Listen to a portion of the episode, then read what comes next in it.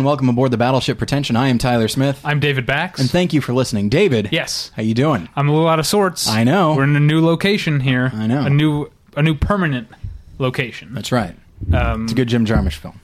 uh, yeah, we're taking a permanent vacation to a new location. Yeah. Uh, you've moved into your very own uh, home, a home of your very own, white picket white picket fence, Mm, not the whole quite. the whole nine. Um, uh, and yeah, you have a little office. I shouldn't say little. It's actually it's plenty of room for us Mhm. uh, for our enterprise.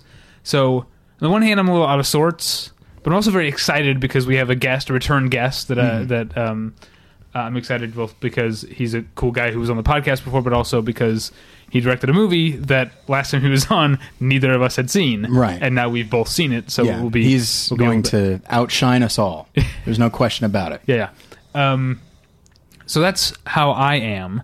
Um, but I don't want to waste any time. Actually, um, I want to get into. I want to get to our guest because, uh, apropos of absolutely nothing, Yeah. he has a story about the Black Dahlia to share with us, and we, he started to tell it, and then mentioned this might be good for the recording, and we and I said yes, let's do that. Yes. So, uh, ladies and gentlemen, uh, and wh- whoever else is listening, um, the d- director of Room 237, which will be available on uh, on demand starting March 29th, and uh, in in some theaters as well. Uh, that that day or the week after? No, I forgot. He did- Yeah, Well, and it it, deb- it it premieres in New York on the 29th, Okay. April 5th here in LA, and That's- then okay. as the month of April goes on, the movie rolls out unlikely enough across the country, all the way out to Anchorage, Alaska. All right. Yeah, man. Uh, Very excited. well, okay, ladies and gentlemen, welcome back to the show. Rodney Ascher, hey, thanks, guys. how's it going? It's it's good. Um, now this is, I think maybe the first time that, that can't be true, but until you we you we booked you to be on the show, but actually like booked you through the PR person, which is not like we're you normally like a sort of you know very ground level operation. We talk to the person, but Loosey goosey, one could say. yeah, but um, the the Oh, you PR person for the film, um, uh, Sarah, I think. Uh, well, there's Sarah and there's Marina. Anyway, Yeah, they were very um, intimidating. It's a machine. yeah, they contacted me, not knowing that you'd been on the show before, asking.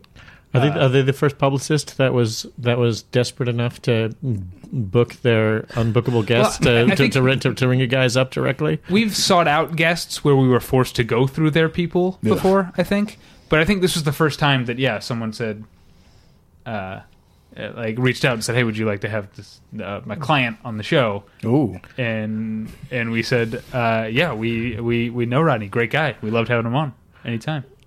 And for, for, for, for some for some reason, it's horribly embarrassing. But um, Why would that be embarrassing?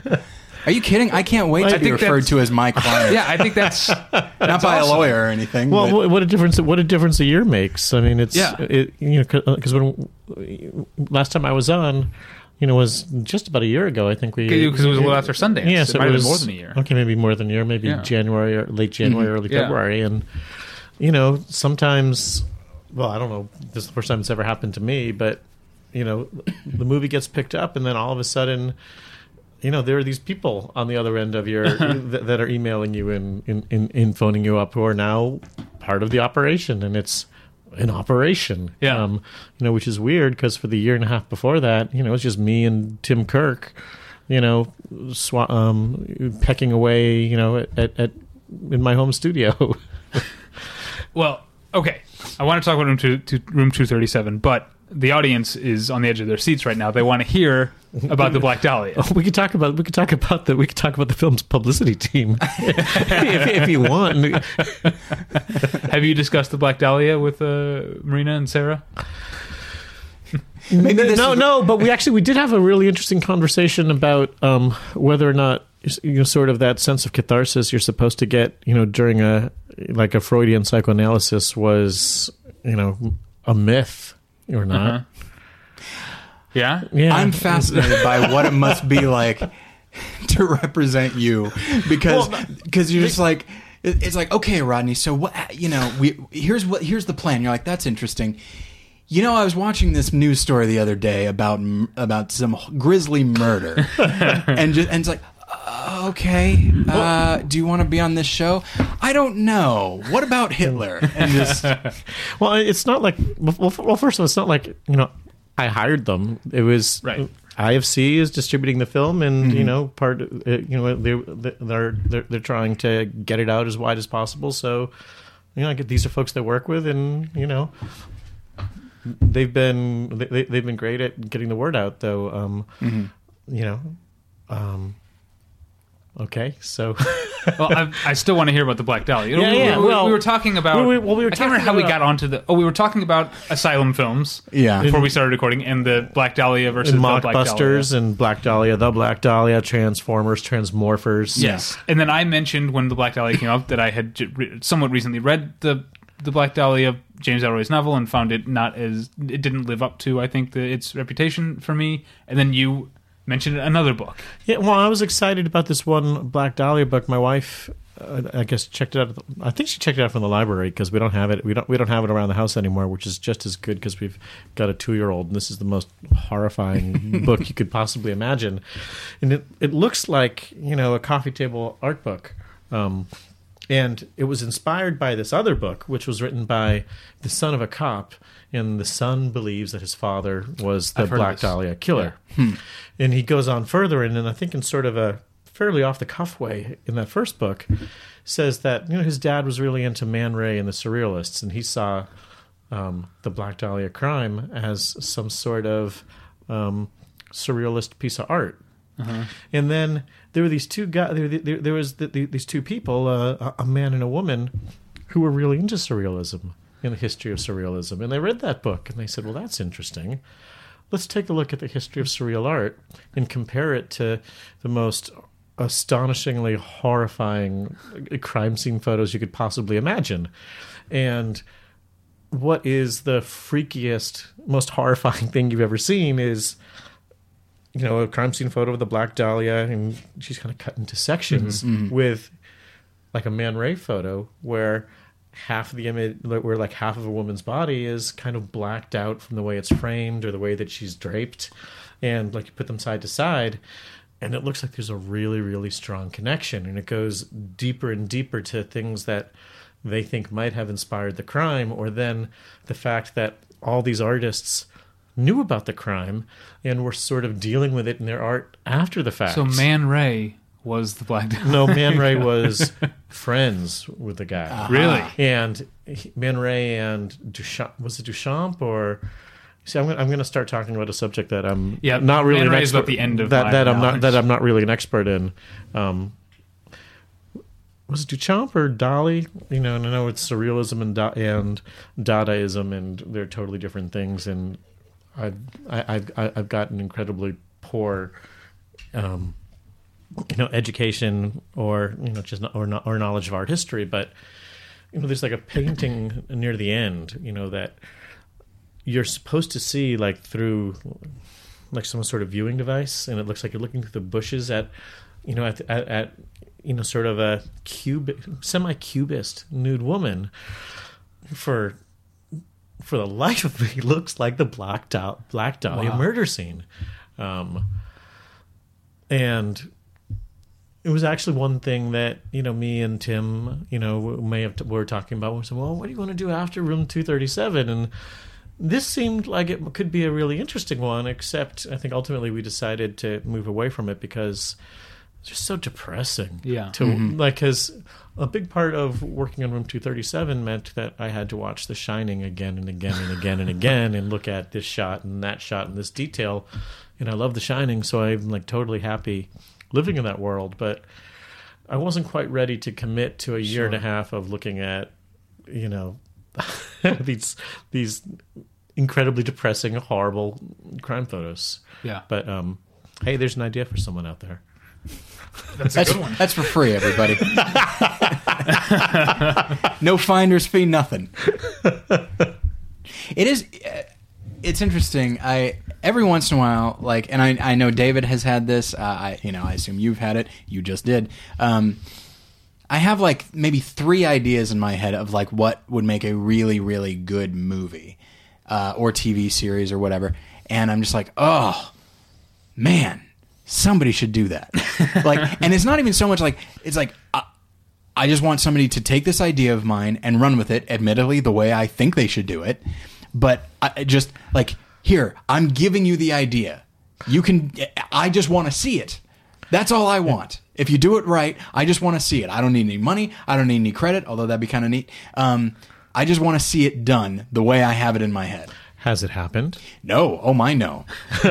There's basically I, I read a biography of uh, Buster Keaton, and he had a he had a very interesting relationship with a guy whose name now I've kind of forgotten. I think his last name is uh, Rimbauer, and he's and that basically it's this fascinating story about this guy who had who had abs- who was an exhibitor, who had a little a little theater. He had absolutely no respect for film. It got him money, and so what he would often do, he would get movies and then cut parts out of them so that they'd be shorter so that he could show movie more movies and get more money. That's what he did.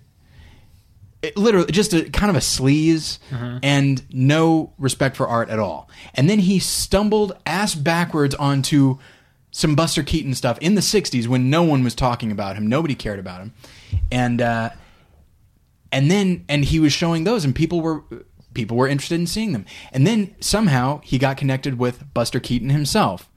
And so he he went to Buster Keaton's house because he wanted more of these films. So he goes out and and in like uh, Inglourious Basterds fashion, basically he had a garage full of these deteriorating uh what what's the film like nitrate or The, the really flammable one was nitrate. Yeah. Yeah. And so like so they're deteriorating and like it just it smells like chemicals and Buster Keaton's just got like this cigarette dangling from his lips. He's just like, Oh yeah, so there's a general over here and this and the guy's like, Okay, step one, we need to not blow up. step two, it's like eh, he first he first is like, Oh my gosh, I've got access to all this stuff. I'm gonna make so much money. But step one, we need to get these in better condition. And the more he got involved in, for his own gain, restoring these films, the more he grew to appreciate film in general. And so, and the more he did this, ostensibly for his own gain, So the scales fell from his eyes. the scales fell from his eyes. And in doing so, he resurrected interest in Buster Keaton. Like, that's a very Ed Woodian type story, except, ever, ever you know, uh, there's an actual character. No offense to the movie Ed Wood, I love it, but there's an actual character arc in the part of uh, of the the Rimbauer character, and then I don't know. It's, I think there's a really interesting story there, and I think someone should make that movie. You're welcome. You can, you can do that, Rodney. That's that's for you, buddy. Well, thanks, man.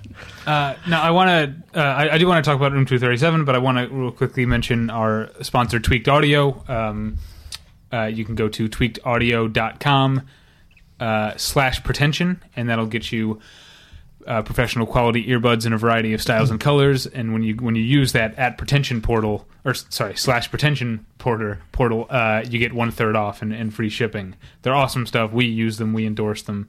Uh, so go to tweakedaudio.com slash pretension. All right. That was the most restrained one of those I've done in, I know. in a year, maybe. We got places Nice, to be. nice work. Thank you. Um, No one's gonna buy anything now, though. They like the Oh. entertainment aspect. oh, okay. I've had people complain, though, too, that I go too go on too long. I usually make a big thing, Rodney, out of the tweaked audio uh, spot. Oh yeah. I hear this shit every week, and it's incredibly entertaining to me. If people don't find it entertaining, then I'm sure clearly people- you're not hearing it correctly. You should buy yourself a pair of tweaked audio earbuds. There we go. uh, okay, so uh, room two thirty seven. I want to I want to talk about it because I like, like we said when you were on last year, um, we weren't able to see it. It was almost it was like down to the to the wire where I think you were going to be able to get us a a, a DVD and then uh, uh, I, I guess IFC or someone said said no that you couldn't get us a DVD and so we did the episode without having seen the film and now we've both seen it. I had seen a number of your other of your other works, Yeah, which right, I and we thought were, were wonderful. Yeah. Um, but yeah, I think at the time there was like it was it was kind of iffy on if it was going to get distribution. It was just this thing that had been talked about at Sundance, and no one knew if anything was going to happen with it. But I IFC so- had yeah, by they, I, you- yeah, right? But they didn't know when. Well, I, I uh, you know, the, the last year or so has been kind of a blur uh, on, on my side. Um, certainly after Sundance, there, were- there there were a lot of back and forths, and I think we and then we didn't show it. You know, any, you know that we weren't sending any screeners, and we were negotiating with IFC and other folks, and then we didn't show it publicly again in, until the next festival. Um, and so it was probably between the two Yeah. you know when we talked um but you know we got we we we, we- we got uh we got we got to spend some time with the s from hell yeah, and um, so I, I think uh, talking about your other short films, I think that should have prepared me for what two, Room Two Thirty Seven is. Because uh, for those who don't know, Room Two Thirty Seven is a documentary about people's different interpretations or even conspiracy theories surrounding the movie The Shining, directed by Stanley Kubrick. Is that a good summation of what the movie? sure man Just the, that's the there- basic thing. There's the caginess when you start talking Uh, yeah. about to Rodney about what his films mean. Because S from Hell last year, I was like, "What about this?" And you're like, "Yeah, I suppose." Being all cryptic and frightening. But Well, well, I here's mean- the th- okay. I, I didn't realize I, wa- I, I was either of those things in the best way possible, of course. but you know I've, I've been talking about this movie a lot the last for, for, for, for the last while and sometimes i'm afraid that i over explain hmm. you know what i was trying to do because you know clearly we're trying to do a little bit more than talk s- explicitly and only about you know what Stanley Kubrick's The Shining is about. Mm-hmm. But you know, I have to wonder sometimes whether you know part of the reason that The Shining resonates so strongly and people you know spend so much time trying to trying to figure it out isn't because you know Stanley Kubrick kept his mouth shut, which you know I've been totally unable to do. Well, what I was going to say is that what I, what I didn't anticipate but should have is that not only is the movie a, an incredibly interesting documentary, it's also very funny, mm-hmm. and it's also, even though it's not a horror film, I find it very creepy. Like it has this this tone to it. I was telling Tyler the story because I saw it a few months ago. He just got to see it this week. Um, I, I was telling the story. I watched it uh, late at night, and I, I finished it, and I was going to go to bed, but I had to take my, my dog out to to you know to relieve himself, and so it was like 1.30 in the morning, and I'm standing out there in the dark. In, in the front yard of my apartment building, and I just sort of felt like I just kept looking over my shoulder, like I had this sense, this just sort of creepy sense from the movie, and I uh, uh, I really enjoyed that aspect of it. Well, Na- NASA's got their eye on you, David. well, well, thanks, but but I mean, you know, when I was working on the film, you know, well before, you know, doing the first interview, me and me and Tim Kirk spent you know six months to a year researching these theories and in in, in talking about what our approach was going to be and. I mean, I always found that stuff, you know, really eerie and kind of frightening. And, you know, I, I, my son was, you know, one was you know plus or minus one years old while I was working on the movie. So a lot of the time I had to edit the film, you know, was after nine was you know between nine p.m. and two or three a.m. So it would be one or two in the morning when I'm reading about you know these cryptic allusions to you know genocide or the Holocaust mm-hmm. or you know th- or there's a lot of more sort of things that get into like magic and the occult than Yeah, actually get into room 237 maybe we touched on that stuff a little bit. So i would often be very unnerved and find it very creepy and eerie. And you know that was a present that i wanted to pass along to, Yeah. to, to everyone else. But i mean i thought that there was something very interesting about the fact that even reading an analysis of this horror movie was scary in and of itself and if, and, and if that was something that we could push harder i mean I I wonder, and this is something that is just sort of occurring to me now because you talked about um, Kubrick's uh, silence on, on on the films, uh, on on his films, and this one in particular. Uh, and it almost gives the impression, maybe, that like these weird things that people are seeing, and they're not all completely crazy. Like there's no. cases made for a lot of them. Yeah. that they're not. That it would be almost too literal to say that that Stanley Kubrick put these in here. It's almost you get the impression that maybe it's the film itself that is somehow like haunted or sentient or possessed or something. And I think that's sort of where that creepiness came from for me. Oh, that's a great way to put it. Um, I mean, the, the Shining in some ways becomes like this object, you know, that people are meditating on. And there was there was something that happened really weird, sort of in the tail end, you know, of the process where I was still researching and reading new ideas or people's websites that I hadn't come across before, and I found one where somebody discovered at a couple of points within the film this little off-screen voice. Um, and he had this whole theory about what it meant. And you know, I listened to it a couple times. And I go, okay, I guess I can hear that, and I've never noticed it before. Uh-huh. And then I was rereading Juli Kearns's website, and she's the woman who um, talks about the Minotaur and made Yeah. those amazing maps. And she's and in one of her later entries that were was that's just a month or two before I was reading it at this time because you know these things are continually being updated and all these folks are continuing their their their work. She heard this voice and started talking about what it meant, and there was no indication that she had read this other guy's you know, website. So the implication to me was that the first guy, you know, was just concentrating on the movie with such intensity that he caused this anomaly to manifest itself, and now everyone can see it.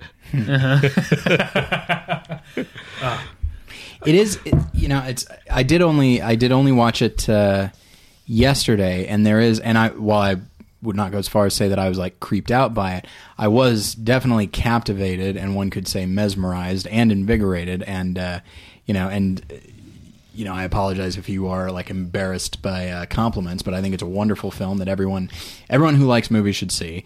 Um, and one of the things that's so excited about it on the show, we once did an episode, and it's a topic we we return to over and over again, is the idea of thinking too much about a movie, and uh, and you and you watch this and my I had a couple of responses. One was, you know, because some of those, some of the theories are, out, I'll say outlandish. I won't say stupid. They're outlandish, and little things like it's like it's clearly a skier, skier. Like it's that's the- what it is. Well, oh, and but- stuff like that. But what is a skier poster doing in a summer resort? Right. And so that's the thing. Is uh, like you have your your initial response, and it's this response of like, well, I didn't see it, so clearly it must. I didn't see this, so clearly it must not be there.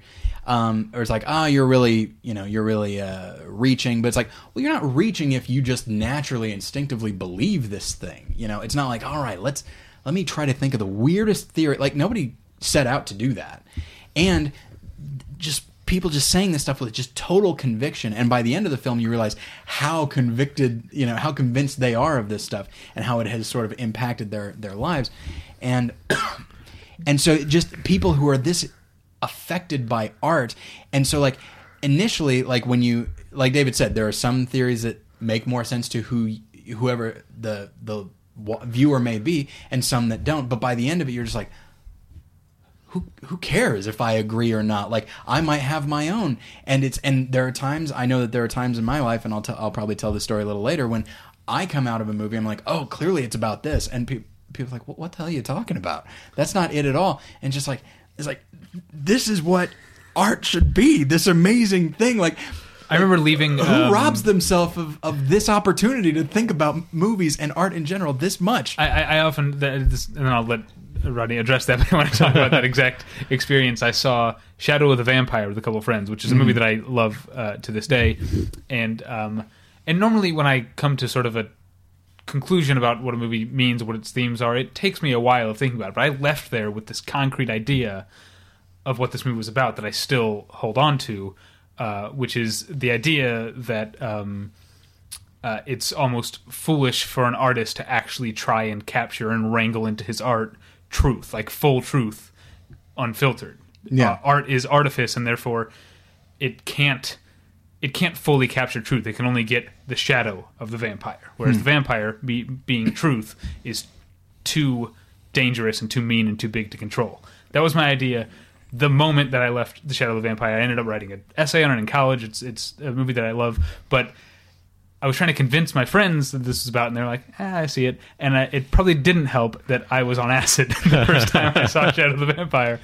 But I've seen it many time, many times since then, sober, and I stick by that Oh, no, que- no question about it. I mean, just this idea of like, it's like, oh, you you think you can, you think you can capture Yeah. this? This is hardly your picture any longer. But exactly, I'm sorry, but uh, did you have anything to say to yeah, what Tyler sorry. said It's, exactly it's, about it's more your just film? it's not a question. It's more just kind of my my reaction to it is just so exciting uh, to to be watching and so invigorating. Well, no, no, I mean, I really, really appreciate that, and I, I don't have a ton to add except that those were some of the conversa- kinds of conversations that you know me and Tim would have when we were first bouncing this around, or you know I would do an interview and we'd listen to it back and talk about how excited we were to hear these guys and to like sometimes you, you could really hear kind of the thrill of the hunt in their voice. Absolutely. That's a great and, way And, and, descri- yeah. and like they describe their discovery as like a safari. You know, it's like I came to the clearing and there it was, and then I, and you know I did find that very contagious, and you know I I would kind of have flashbacks to. You know, maybe sort of college and late night conversations. Probably, you know, for me back then, it was more about music. Mm-hmm. You know, that we would play something and talk about, you know, what a genius what, what what what what kind of genius went into the inspiration of this piece of music and how logical it was and then you know stumbling upon something that was the next step beyond. And that would be the most kind of urgent exciting thing that we could imagine you know it'd be three or four in the morning and we would have class in a couple of hours. But it wouldn't matter because you know there was like a euphoric quality to mm-hmm. to, to sharing these things and finding someone that you could share it with and who understood and, and who understood where you were coming from and you're just building on each other. Like one person says something that just opens up this whole other. Uh, this whole other opportunity. It's like, okay, we've got now two more hours just on what you said. Like, this is exciting. So you mentioned genius, and that's another thing that really surprised me about the film is that a number of the people who have these uh, elaborate, meticulous theories are not necessarily cinephiles other than The Shining, and uh, I, I found myself wondering is is it because The Shining is such a like even to someone who is not a uh, necessarily the most sophisticated uh, or uber sophisticated uh, film watcher is so evidently a work of genius that when there is something strange like the chair that's against the wall in one shot and isn't in the next, uh, it's hard to just write it off as a mistake. Whereas if these sort of if people are having these sort of theories about a, like a, a sort of mid-rate horror movie like The Amityville Horror or The Omen, both movies that I kind of like, by the way. Um, it would be easier to just say like, well, that's just a continuity error. But because because even uh, I'll repeat myself, even to a non-cinephile, The Shining is so clearly a work of genius that everything seems like it must be intentional. Yeah, no, there's a lot to that, and you know, I think it's fair to say that most of these folks are not the kind of movie watchers that the three of us are. That mm-hmm. their DVD collections are probably not as big as ours, uh-huh. but you know, to a person, not only do they recognize The Shining as something special, they're very familiar with Kubrick's, you know, filmography and his reputation, you know, as you know, as as one of the masters, and they talk about, you know, him as a perfectionist and him as a genius, and also they're very aware. I think Bill Blakemore might say it more specifically than anyone else that, you know, he had sort of an unprecedented amount of control about the production, which are all things that lead you to see more intentionality in the small details. You know, and the mistakes are always kind of interesting because, like, I was teaching a I was teaching a film editing class while I was working on the movie, and um, one exercise I would like to do is like I would show scenes from films that I really liked by you know directors I was really into, and because we were talking about editing, I would sort of concentrate on. I, I would sh- I would show scenes from movies that looked like mistakes in some way, or they broke rules that a semester before we had talked about how important they were, hmm. and then say, well, what's the implication of this thing? And like, you know, th- uh, throwing out, you know, in Soderbergh's The Limey, Oh, I love that. Yeah. there's that one astonishing, you know, dialogue scene where he's where Terrence Stamp is talking to his daughter's, you know, old acting teacher, and they're having this conversation that, if you listen to it, feels more or less linear, but if you're watching it, it's going forwards and backwards through three entirely different locations. Uh-huh. Um, and it's you know every cut is breaking not only screen direction but also time and place. You know they're going from a living room to the beach to a restaurant, from day to night, from left to right, and like every cut is a jump cut, but the dialogue is continuing sort of undisturbed. Um, you know, so clearly after the third or fourth of these, you understand this is not a mistake. You know, you may it, it may suck, but it was certainly done. It was certainly done on purpose. I wrote a paper about that sequence actually. Oh, yeah? um, that uh, especially that like it's something that in the moment it's it's surprising to me how quickly I just accepted it, um, and that only when the film is over do you look back and realize, oh, okay, this was. They went like over the course of the evening. These two characters went to these three different locations, and surely they talked about a number of things because the whole film winds up being like him recounting his trip, his Lo- his Los Angeles adventure, one could say, uh, in his mind, and like these are the locations. I remember those, and I may not remember all the little things. I remember the primary discussion that we had. I don't remember where it was, so it was in all of them really. And I remember just being like when I saw that because that's it was still it was a 99 film but i saw it in 2000 it was still fresh in my mind and it was early on when i was thinking about editing and just like the things you could do with it. And uh, and that sequence i was like oh this is it, it makes it makes no sense and yet it makes so much sense at the same time. And it played in multiplexes all over the world for people who thought they were buying a ticket to an action movie. um, so yeah, that's a, that's that's that's an amazing moment in looking at so so so for me, looking at what seems like a mistake or a hundred mistakes in a row was a really fruitful way to try to get into what is Soderbergh doing in this movie, um, and it looks like it worked. oh absolutely yeah. Um, so in a similar way, folks kind of zero in on things that look like mistakes, you know, in The Shining, and it's it's it's a fair jumping off point. And I know, like another thing that I would you know talk to students about is you know, and if you're going to try something like this, something very messed up and deliberately breaking you know some of these rules that we've been teaching you, you're going to want to do the other parts of this scene as well as you can, because if the costumes are cheap and the lighting is bad. It's out of focus. The dialogue is stupid. the, the performances are bad. The music is inappropriate.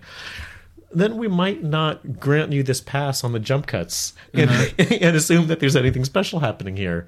But, you know, talking about this scene in the Limey, the performances are amazing and the mm-hmm. script is really good. And the only thing that's really weird, you know, is this editing strategy.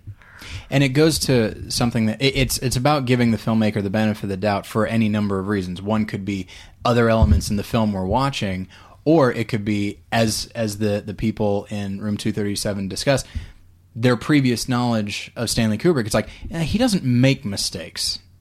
He may he may not make the best choices all the time, but he doesn't. But he makes choices. That's all he ever does. Um, and uh, like people talk about him the way people talk about God, uh, and just and I think he probably would like that sort of thing. But um, and that brings me to uh, one of the s- stories that I that I wanted to tell years ago. Uh, the night before my wedding, in fact, uh, I went and saw Land of the Dead with a bunch of with my my groomsmen. I was there. Yeah, you were there. right and on. so, because part of me is just like, because while I was not frightened to get married, part of me was just like, this is a big deal, right? I'm going to go see a zombie movie. and so, um, ironically, I could have seen Mr. and Mrs. Smith, but I saw that on my Uh-huh. honeymoon. Anyway, so um, it's. Uh, and afterwards i was walking out with my with my groomsmen and i was immediately like thinking about like all the different elements of the film because I, I think that was probably the last good like zombie movie that romero made he's made movies since then I haven't seen Diary of the Dead or. I, I saw survival of the dead and that was uh, not great um, Land of the Dead was kind of cool. I like Land of the Dead quite a bit, it a lot, yeah. and I, w- I walked out and and I liked it, and David liked it. My groomsmen thought it was only okay, and I was like, oh, but there's so much going on there. Like, I mean, it's like, uh, it's you know, there's discussion of class warfare, which I had heard about, but there's also, or like a class system. It's like, but also, I mean, there's so much stuff about like American foreign policy in there, and my friend's like, what the hell are you talking about? Oh, but that's absolutely in there. It's absolutely- and yeah. George Romero has been working that way from Exactly. zombie film after zombie Yeah. film. There, you know, and Dawn of the Dead is the one that really wears wears it on its sleeve. Yeah. um, and I've. Well, and, and that's another case that judging from his past Right. work, We there's no there's no reason not to assume that even just thinking about social political Yeah. um, metaphors in Land of the Dead. Like even if you don't see them at the time, say that's funny. He was doing it in his last three zombie movies. Yeah. What do you think that might have been? And there's always been you know symbolism in Kubrick films.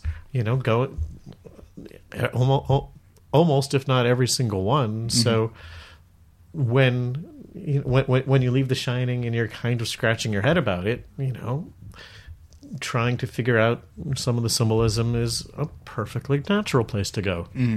Uh, that leads me to another question. Um, it, it- was there a decision made, uh, like a conscious decision made?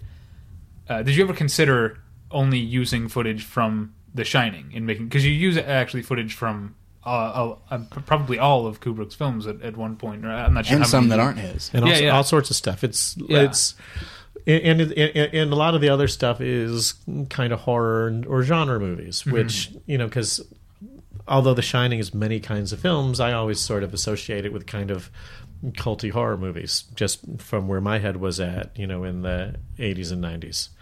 Um,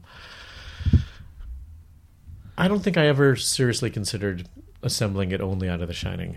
Um, I mean, in fact, in some of the earlier visions of what this film could have been, I thought there was going to be much more original footage, and that there were going to be scenes where someone dressed up like Kubrick was meeting with the military, and that we were going to rent out a movie theater and shoot an audience. That, um,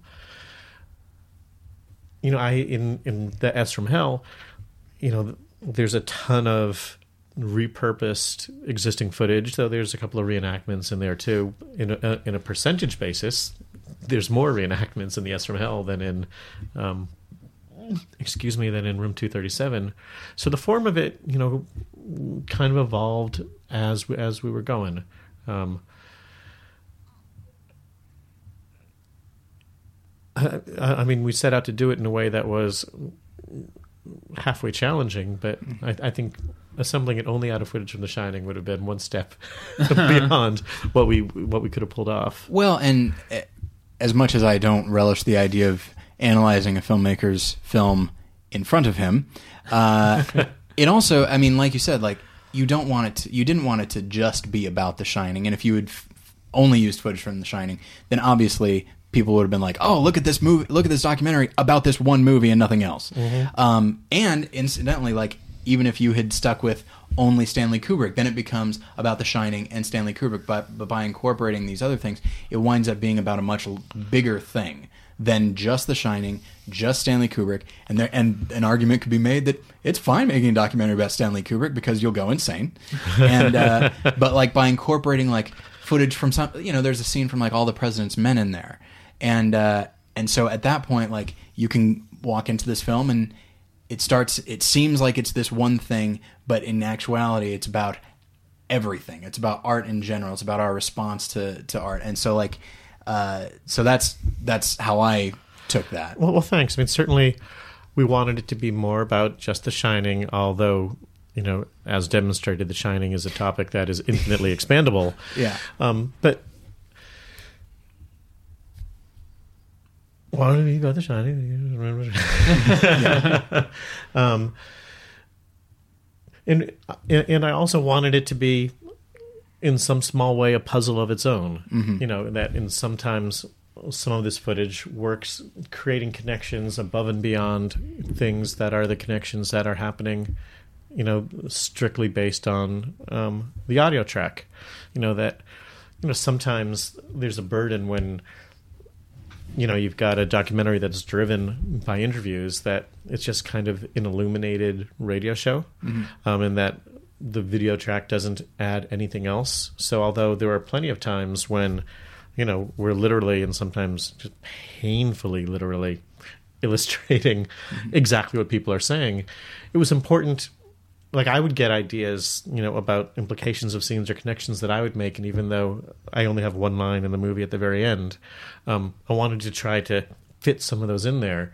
Um, sometimes, again, sometimes it's illustrating what people are saying. Sometimes it is sort of subjectively capturing the mood, or other times it's a connection that I might have made.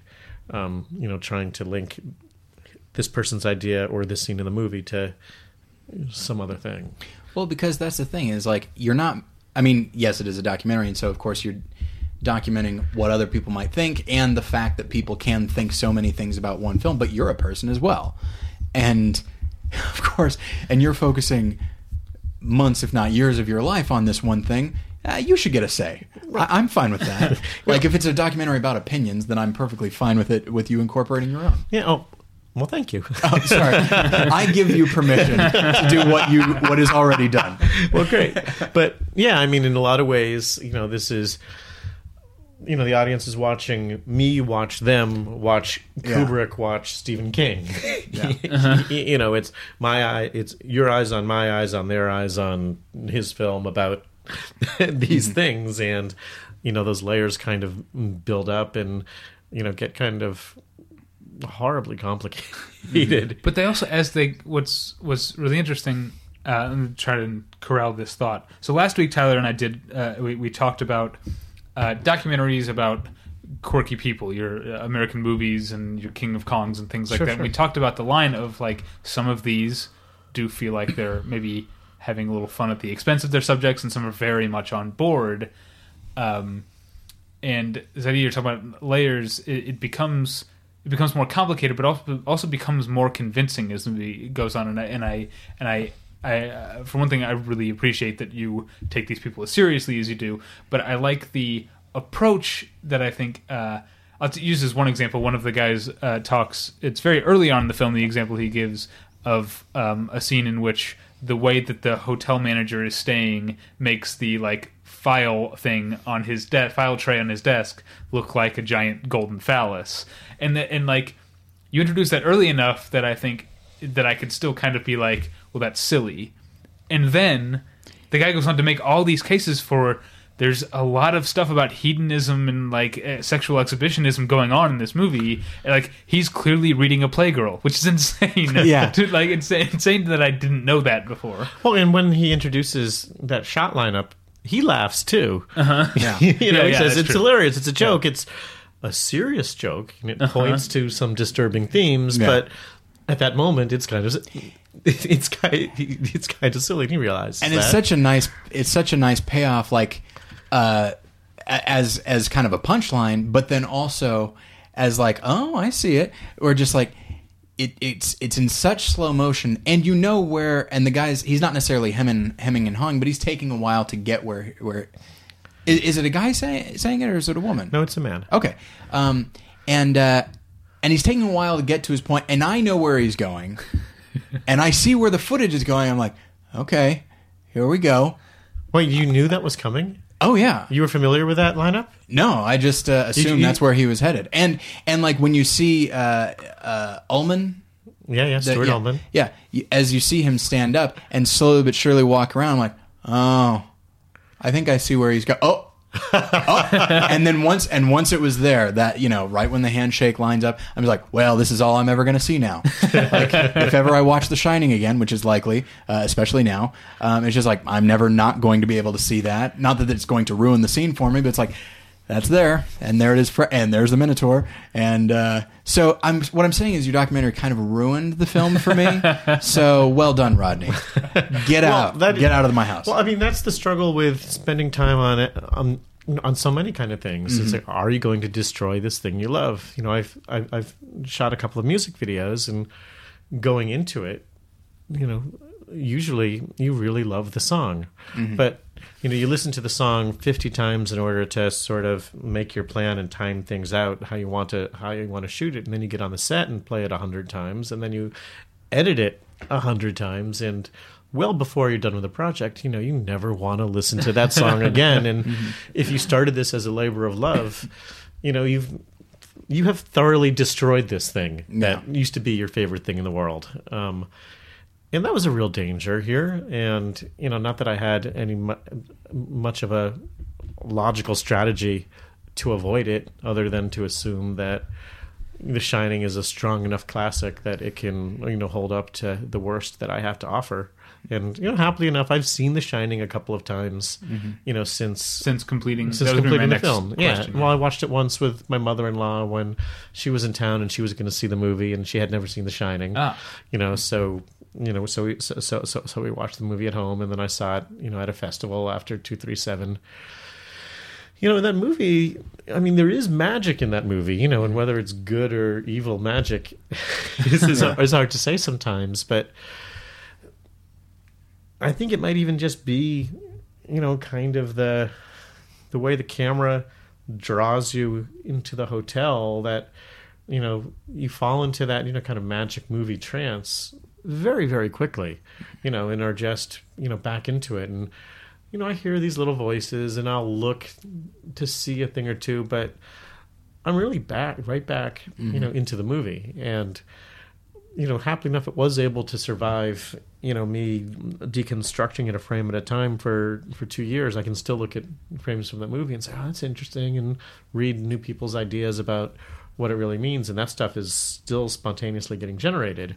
Um, you know i've you know I, i'm fond of of of an awful lot of movies but the list of of of the ones that i would have been able to have sit down and executed this project for is pretty slim. And you know that kind of to a certain extent puts doesn't really put to bed but like you know th- i remember uh, i think when i first started going to film school i had i, I knew people who were not film students. I, they liked movies but not Sure. not like i did. And uh, they would ask like so when you see a movie now like can you watch it? Can you let yourself get lost in it? Or are you just the whole time just constantly judging are you always kind of standing outside it saying that's a good shot. That's good edit. That's good performance and uh, and oddly enough, uh, I said like, well, the good ones I can let myself get lost. The the ones that are that are fine, I, I usually it's like, oh yes, this is very good, but like I'm still kind of standing outside of it. Then of course the bad ones, it's just like this is awful. like I'm standing very much outside of it and and very aware of my own judgment. But like, but yeah, like the good ones, like you know, obviously, I mean, you spent thousands, if not millions, of hours watching this movie, uh, and you're still still able to get lost in it. Like that's a testament to the film, and you, and of course your commitment as a viewer to l- allowing yourself to get lost in the film. Um, Well, I mean, I think it's there's something even more basic than that. That you know, as long as it's a dark room and you don't have and you're not thumbing through your messages on your phone, that yeah, you know, most movies will trap you in like that. You know, and it, there's that you know alchemy of moving pictures and sound effects that you know kind of add up to more than their component parts. I know, like if you know, again, if when, when I was in class and we would be discussing a scene, more often than not, I'd have to turn the sound off if we really want to talk about the way the pictures are cut because otherwise we're just watching the movie. You know even if it's like let's watch this movie to, to let's watch this scene just to see how long the editor waits before like cutting to the reveal. Mm-hmm. But you know it with with the sound up we're all we all just start watching oh i forgot yeah. that you know you can fall into that trance you know really really quickly um you know at least i can and and though i i I think that whole that whole business about the second screen is going to keep us from fall, from being able to fall into that I, trance I would hope people aren't just like with commentaries. I would hope that no one is watching a movie for the first time with Yeah. the second screen. Well, that's something you you and I mentioned uh, just in passing last week. Is just the idea of people like tweeting while they're watching a movie. And I know from following people on Twitter, Twitter, there are plenty of people who Oh, yeah. consider themselves movie geeks or cinephiles who who do that, and I find it very I saw puzzling. People, I saw people looking at their smartphones at the world premiere of On the Road in Cannes, and I was like, In uh, the theater? In the theater, I'm like, aren't ushers going to drag them out bodily in this? yeah. Like this, this is the single most. You know, this this this is the single biggest church of of of the Yeah, yeah. movies on planet Earth, and Yeah. it, so I th- you know I think that battle is not going so well. No. you know, you- you- based on that. Um, Did I tell the story on this podcast? I told it on the other one of uh, my Avengers thing. No, you No, what asked me happened? specifically not to bring it up. It's pu- it- it's in it's in the ether now, so I'll tell it. Um, and I'll try to tell the, the short version. Um, yeah, a few things bother me more than people talking during movies, uh, or uh, and the and the phone thing is starting to get to me now. Uh, and so uh, several months ago, I saw the uh, I went and saw the Avengers for the second time. And there were these like 14 year old kids. They were like running around, and they were being specifically. It wasn't merely people talking, but they were being very, uh, you know, disturbing. That's not the right way to say it, but anyway, disruptive. And so uh, they uh, were moving from one side of the theater to another. It was very frustrating. And then my wife went and got like the manager, and of course, they, these kids seemed to sense when the manager was coming, and so they like sat down and very, were very, you know, like the singing frog. Uh, and so, um, and so when the uh, so finally, it was towards the end. It's a big action sequence. I'm like, oh, I really want to watch this. And then the kids like are they're sitting towards the front of the theater, and then one kid finally stands up and he's got his phone to his his ear, and he's like, "Hello." I was like, okay. So Well, I- and when they say hello like that, it means they don't even know who's calling them. They're just like, oh, what's it's, oh boy. Uh, and so they uh, so finally i was like okay i'm gonna go i'm gonna go uh, tell them to be quiet. Like they're probably not gonna, not gonna listen to me but i'm just gonna go say please be quiet. So i walked down to the front of the theater and that was my intention. I'm gonna go and say hey guys can you please be quiet? That was my goal. That's that was the Okay. plan.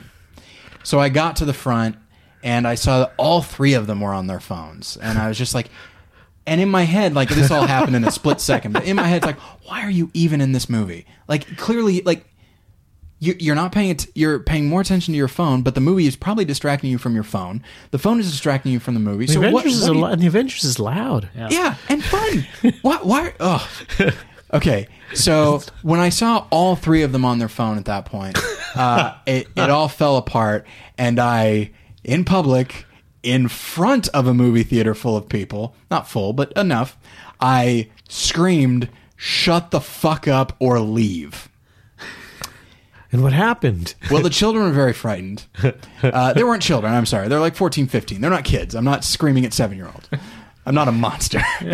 and uh, but one of the things I saw immediately, aside from their uh, wide eyes, uh, was uh, my wife in the back of the theater stand up and immediately leave. It's like, it's like, it's like that's probably a good call. And so, um, so then I walked out, and uh, come to find out later, and so I was just like, so I was upset at, at myself for like losing it, uh, you know, losing my shit and all that. Uh, and then, uh, and and Jen like calmed me down, and said like, hey, you know, it's fine, it's not a big deal. There's no, you know, no one you knew in the theater. I got a text then from one of our bloggers saying, "Hey, way to yell at those kids." I was like, "Oh shit, what have I done?" And so it turned out to like it, it was a very big like emotional thing, and I, I felt really bad afterwards and all that. And and so it turned, but now it's kind of a, an amusing story. But it's just like, man, like it. it I, I almost never have like a big eruption, but like that thing, that like just devaluing not not merely other people's experience of this thing that is supposed to be communal, but the thing itself. Just saying like, oh yeah, there's this thing on the screen, and it's merely a place to be. It's n- it's nothing that requires our attention. It's nothing that requires uh, any thought. It's just. It, I'm in a movie theater. I might as well be on the street or in a restaurant. It doesn't matter. Movies don't matter. And uh, so all this was happening in my mind in the moment. And uh, boy, oh boy. So Well, you're gonna you're gonna have to st- you're gonna you're gonna you're gonna just stick around the Alamo Drafthouse. I know. Maybe I should move. Uh, oh, I was going to tell my. I, I think I've told them in the podcast, podcast before. My two stories that I'm happy that I've actually gotten people. One time during the Hurt Locker, a guy two rows ahead of me. It was like an 11 p.m. or 11:30 p.m. showing on a Tuesday night. It was not very well attended, but there was a guy two rows ahead of me just on his phone the entire time. So I got up, I walked down the aisle, I walked. He was so in his phone he didn't see me coming. I walked right up next to him. Le- I did the sort of like friendly menacing thing where I put my hand on the back of his chair and leaned in real close, and I just was like, "Hey, can you do me a favor and shut that off?" And, and the guy like he went, ah! and then he shut it off. And then the one, the the only time I, I, I think ever been able to fully channel the uh, the sort of intimidating gravitas of my father was one of the times that I was seeing uh, Scott Pilgrim. One of the many times I went to see Scott Pilgrim versus the World. The movie was just starting, and there were again probably fourteen year old kids. There's like three of them behind in the row behind me, and they were the movie was starting, and they just weren't shutting up, weren't shutting up. And I just leaned over and looked at them, sort of over the top of my glasses, and I said, "Hey, knock it off." and then they knocked it off. and uh, yeah, those are my only two successes. Yeah. there was that time I went and saw Cold Mountain with my friend uh, Willie, who has unfortunately since passed away, but he was a very large man.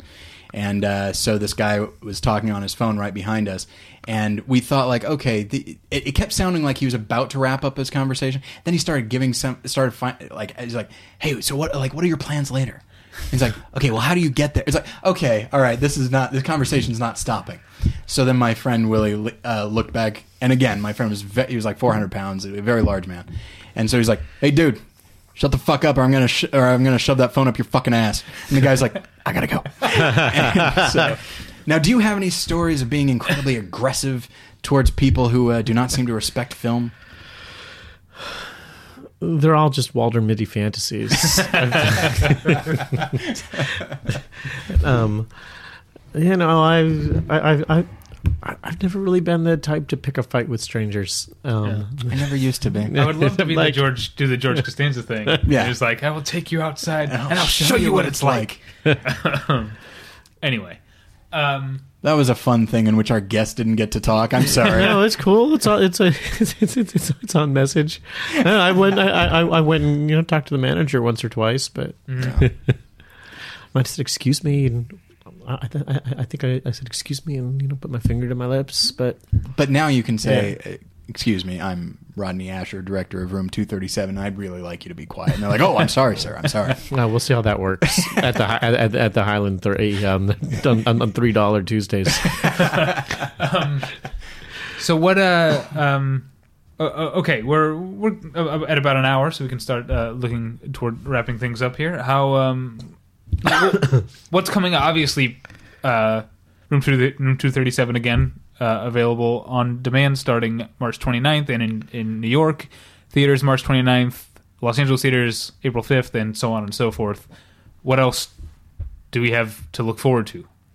Nothing right away. I mean, there's an audio project that I did with a guy that um, we haven't announced yet that will be coming out over the summer, and I've started interviews for a pair of new documentaries. Um, neither of them have caught fire into the you know all-consuming obsession yet, and, and sort of trying to develop some well, a, bunch of other stuff, but it's probably going to be a little while before Yeah. you certainly before you see anything eh, eh, before you see another full length. Um, there's a short that I finished, but I'm probably going to deconstruct it and um, pay, fold it into a longer thing. So Has this has this uh, opened a lot of doors for you? Like, I mean, do people know, like, oh, they know about this this film and they want to work with you?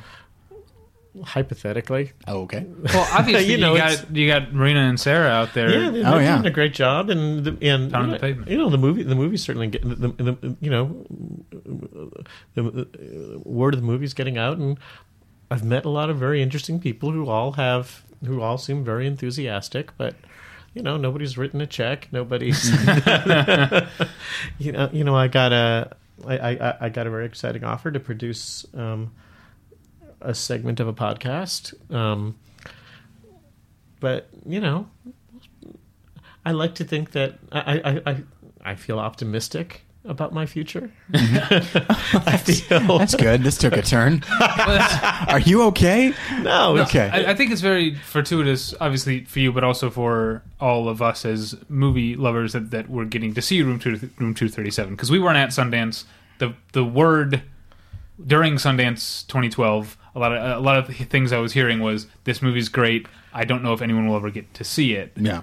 b- because of possible copyright issues with all the footage that Yeah. that you used, and, and so I feel very very happy that, well, that thanks. people are going to get to see it. It's been a long road, and you know, the last year is really so much of it has been, has just been spent traveling to support the film, and you know, me and Tim, you know, are still working on you know all the loose ends. I mean, it's such a small production that the two of us, you know, still handle you know all the ninety percent of the business that's coming in, and half of our weeks are, in, in, in, you know ha, ha- half of our time is still spent dotting eyeball dot- dotting eyes on this thing. Um, you know, there was that weird sense of um, this might be the last chance that people ever get to see it, and that was probably you know worked very much to our advantage to Yeah. get people. What were you thinking about that when you made it? when I, when I when I made it? I know I didn't I didn't think the situation was going to be that people weren't going to be able to see it. I thought the situation was going to be that nobody would have heard of it or have had any interest in seeing it. Um, was that you know it was made like the. It, it, it was made, you know, certainly the first half of it up to up to the first rough cut, you know, for next to nothing, you know, assuming that you know me and Tim's time has no value, um, but certainly we didn't spend a lot of a lot of cash on it. So that if it only had a couple of public screenings and then went underground, that would have been fine. You know, it was never seen as a business. It was, God forbid, it was never seen as any sort of business venture. The idea that it would play, you know, in in in theaters where people charged admission and that you know they there was a um uh, that actually served popcorn seemed like a bizarre fantasy. You know, I, I know. I mean, I thought it would play at the Echo Park Film Center or in San Francisco at Artist Television Access. You know, and you know then cut into nine pieces on YouTube. Um, you know, luckily enough, luckily enough, after the rough cut, you know, um, it it things started to snowball, and we were able to create a bigger sound. We were able to create a bigger soundtrack and sound design, and make some of the graphics and things nicer. But um, yeah, it, it wasn't as if there was any sort of plan for something like this to happen from it. You know, my my biggest hope was that it would it would play a couple times. Some small group of insane people would respond to it, and it would make it that much easier to get the next one off the ground. That would be a real movie. Um, I have a so I have a friend uh, named Kevin Porter who made a uh, much uh, loved uh, supercut of Aaron Sorkin lines. Oh yeah, and uh, and we I interviewed him for the for the show, and it's interesting. So he just did this thing, yeah. and then it got a lot of uh, got a lot of traction online, and eventually he got uh, either an email or a phone call from Aaron Sorkin himself. Um, and given the you know the nature of Room 237, 237, has anybody, including like a like a Stephen King, like do you know if if they have gotten to see it or have they responded to it? Have you gotten anything like that? Nothing, for the most part, no. Okay. Um, I'd love to. Stephen King is actually kind of the person that I'm most excited to hear from because, in a way, if this is some kind of weird version of telephone, you know, he's the one who started it. Yeah. You know, and you know, famously, he wasn't crazy about you know The Shining when it came out. Um, and if you watch his miniseries version of it and listen to his commentary, it's pretty clear, at least to me, that you know I think part of his disappointment in the movie was it was a really personal story for him. It was very autobiographical, you know. So, you know, no matter what someone else was going to do with it, if they were going to take that element out and Yeah. make it not about not about Stephen King, Yeah. um, that was going to bother him, and that makes total sense to me. Yeah. You know, but so now, so you know, one of the kind of questions you know that we kind of ask in the movie is, well, who does The Shining belong to? You know, is it Stephen King's The Shining? Is it Stanley Kubrick's The Shining? Is it does it belong to any one particular viewer? Um, Yeah. So, you know, Stephen, I, I would.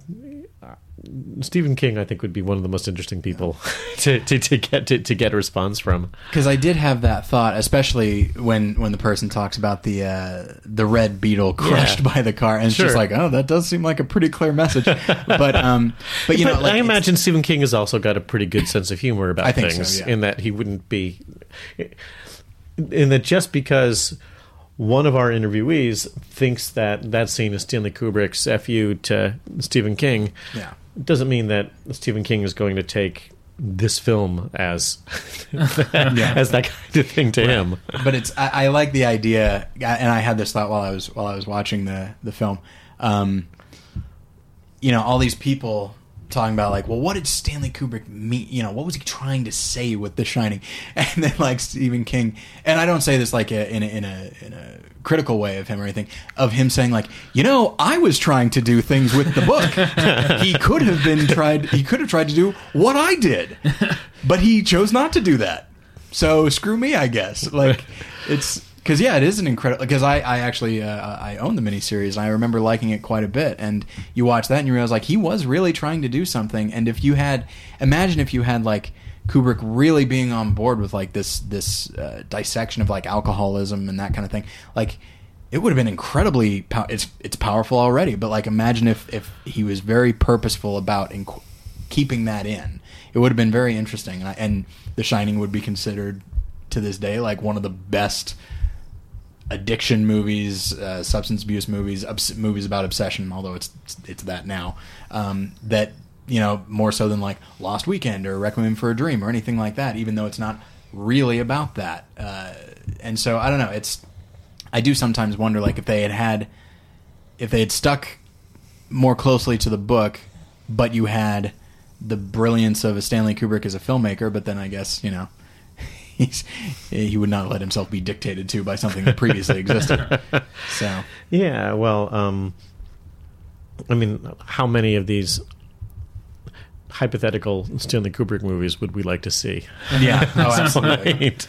Yeah. I, I'm, I, I especially, I especially mourn the absence of Lunatic at Large, which I only came to realize was a thing recently when they uncovered that script by him and uh, Jim Thompson, which must have put it, you know, back, you know, around, you know, the Killing Paths of Glory time, and it was. You know, some you know crazy crime story about like an escaped lunatic.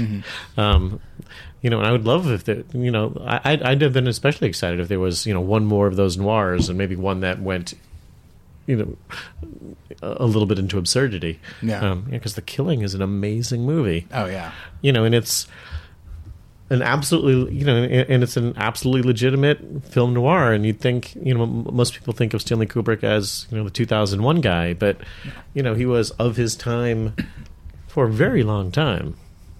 Yeah, I st- the one that that always strikes me, and I don't say this in a again, I don't mean to say this in a negative way, but like the one that always strikes me as like incongruous with the rest of his is uh, the rest of his filmography is Spartacus.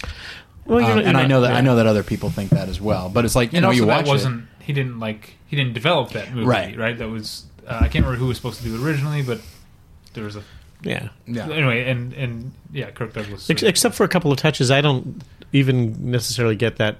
There's like a look and a feel Mm-hmm. to a Kubrick movie, even though the technology changes through the years. Um, that I don't sense a lot. In, that I that I, I I don't sense as much in Spartacus, you know, as the movies that bookend it. Um, it's, you know, still a pretty good, still a pretty good Roman Empire movie. yeah yeah, with some with some really interesting characters that I think actually might be could be viewed as like Kubrickian in, in the uh, in the performances and in certain Yeah. some of the scenes, like You you know, know, Charles uh, Laughton and Peter Ustinov and Well, stuff like and those guys kind of tie into you know sort of the corrupt military and paths of glory, and Mm-hmm. there's a whole thing, you know, there's a whole reading of his filmography as you know sort of standing up to a corrupt authority uh, uh, to corrupt authority figures. Mm-hmm. Yeah. So you know, absolutely, it ties into into that kind of stuff. Uh, as a big fan of The Sopranos, I can't fully watch Spartacus without hearing Joe Pantoliano going, "They didn't have flat tops in ancient Rome." All right. Um, so, real quick, I wanted to ask you, Ronnie. You, you mentioned you've been traveling with the film a bit. Are you are you going to be doing any more traveling as it rolls? A little bit. Um, Anything you can yeah, announce? no, no. Well, I'm going to New York for the premiere at the end of the month. Mm-hmm. Um, I'm going to Wisconsin for a festival, and I will not 100% confirmed, but I'm probably going to go to Miami and San Francisco um, in April. I'll, I'll be traveling around a little bit Awesome. in April to some of the um, commercial premieres. So, where can people find news about that, and where can people find your uh, your other work, or or any more information about you?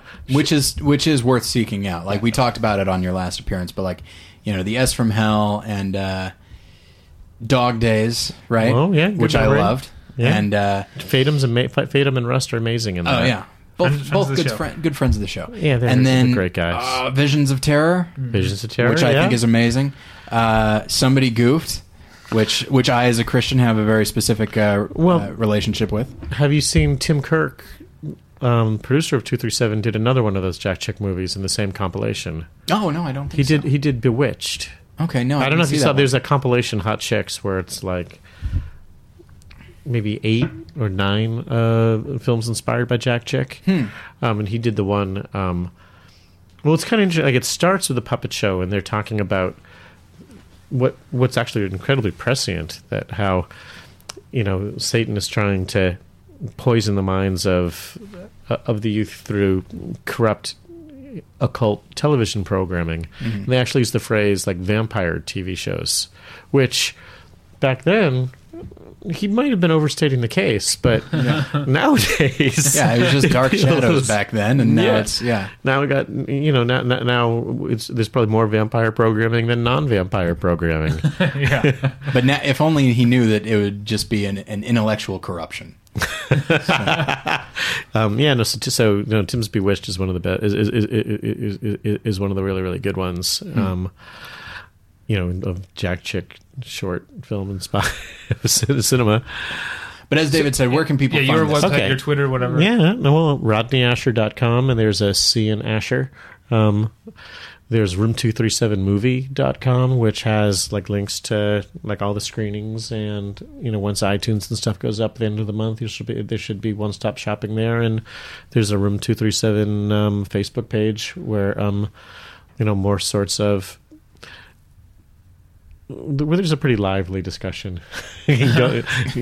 going on, and you know, me or someone else will post, you know, all sorts of interesting stray Kubrick or two three seven related things, you know, up there as we find them. There was an excellent Jack Torrance action figure that. Um, that, that that that that just went up for sale recently, and um, sometimes we'll share new new th- theories about The Shining. John Fell Ryan had a had a great one about the um, guy in the bear suit on Monday, and Oh, Juli. yeah, I saw that. Yeah, that was great, right? Mhm. And Juli Kearns expanded on thoughts that the book that Jack Torrance is writing is in fact The Shining, and the scenes of him writing are the only mo- are, are the only things happening on the literal real, real plane of the movie, and everything else are, I think, fantasies and and, and things like this. So it's sort of a Charlie Kaufman kind of Yeah. piece of metafiction. Um, yeah, so all all over the all over the internet. Yeah. So Oh. Room 237 That's where movie. that's where two thirty seven came from, and that's where it's going back, into, and that's where it's going back into. So, uh, room237movie.com is where you can find out about screenings. that's the homepage, yeah. uh, and uh, of course, it's on video on demand starting uh, March 29th. Uh, you can find me and Tyler and our uh, work, uh, podcast, and writing, and otherwise, and all sorts of stuff at battleshippretension.com. You can email us, David at battleshippretension.com or Tyler at battleshippretension.com. Follow me on Twitter at The Pretension. Tyler is on Twitter at More Lessons. That's the official Twitter of his other podcast, More Than One Lesson, which is at morethanonelesson.com. Yes, and uh, right now uh, we've been doing some mini-sodes talking about our, our 10 favorite movies. So there's one about, recently there's one about the Maltese Falcon, there's one about Jules and Jim. And then in a, by the time this posts, in a couple of days, keep an eye out uh, because we will be joined by a friend of the show, Jason Eakin, to discuss uh, Zero Dark Thirty, and the companion film will be uh, The Pledge. Awesome. Um, my other podcast, which I swear uh, it has been since December, but I swear I will do it again someday, is uh, the television review show, show previously on. I also have another television review podcast that's coming out in April. I'm not sure if it's been officially announced yet, so I don't think I can say anything uh, more about it, but keep your eye out for that. Uh, that's. So previously on show.com, and then there's going to be another one. What do you have? More things. Uh, WonderCon. Oh, and we yeah we will be at at WonderCon. Um, I don't know if I'm going Friday. I'm going Saturday and Sunday. I will be there on Friday. Okay. Um, and again, I might I, I haven't decided if I can take it off work or not. Um, so yeah, get a hold of us at the emails and twitters that I've just mentioned if you want to uh, find out where we're going to be at Comic Con, and I'll uh, we'll probably maybe do some mini podcasts or or or, Sure. or write ups or something from what we see at Comic Con or, or WonderCon rather. I'm excited about that. Um, so that's that. Ronnie, thank you for being here. This has been a lot of fun. Sure. Thanks. Th- thanks for having me. Thanks for your interest in this crazy little movie. Even if you know our publicists had to twist your arms to get me on here. No, I didn't know that it was. I I, I I thought perhaps you'd gotten too big for us. We, I was scared not to have you on. You know, they said they would they would destroy us. You know, you could have. You could have just emailed me. We're still. and we will in the future. We look forward to having Awesome. you back uh, time and time again. So again, thank you for being here. Thank you at home for listening. and we'll get you next time. Bye. right. Bye.